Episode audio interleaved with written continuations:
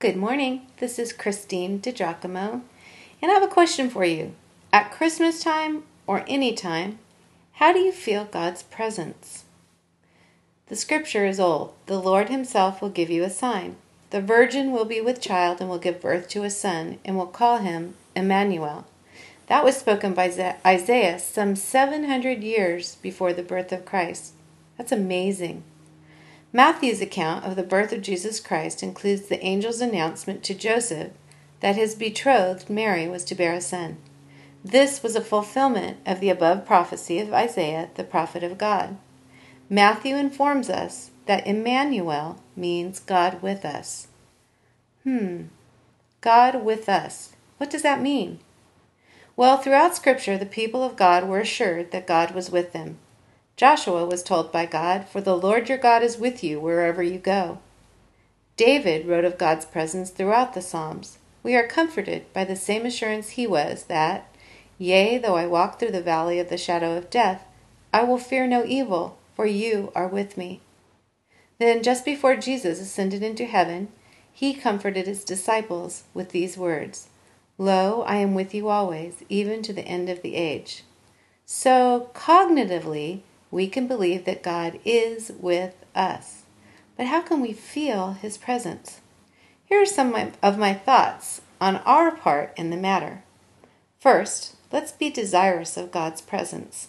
Consider Brother Lawrence, who said to God, Oh, my God, since you are with me, and I must now, in obedience to your commands, apply my mind to these outward things. By the way, he was a dishwasher.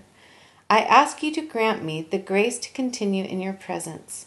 To this end, make me prosper through your assistance. Receive all my works and possess all my affections. So, the first thing in feeling God's presence, be desirous of his presence. Then, look for him. Be aware of where God might be working around you. I've heard people pray for God to do or act in a certain way on their behalf. And then, when they see action, or resolution, they credit it to coincidence. If you are praying about something specifically and there is movement in that area, don't you think it is at least possible, if not probable, that God had something to do with it? Look for God at work around you. Third, ask God to reveal himself to you. Psalm 19 talks about the heavens declaring the glory of God all around us. Look and listen for him around you. Then make room for God with a little silence so that you can hear Him. Mother Teresa had this to say God is the friend of silence. See how nature, the trees, the flowers, the grass grow in deep silence?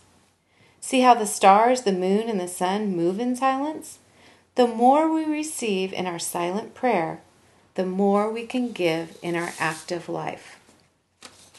Be still and know that I am God, the psalmist penned and we have it in Psalm 46. Be silent in the presence of the Lord God, and that in Zephaniah. There's a song I'd like for you to hear um, that is just so powerful by Nicole Mullen. Give a listen now. I hope you'll listen and let God speak to you. Close your eyes and give a listen.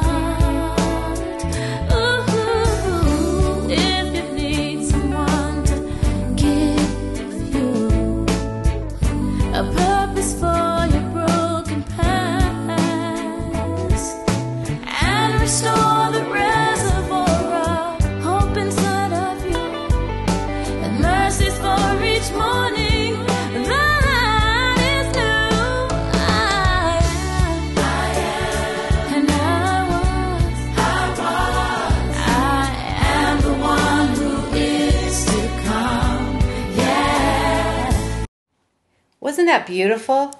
And it's so true. He was, He is the great I am. And He is with you, child. I pray that you feel that. I pray that you know it to deep within your core, especially now, this special time of year when we get to honor Him. If you'd like to see this again in your enti- in its entirety, you can go to pastorwoman.com, click on the morning briefings, and it's called How Do You Feel God's Presence?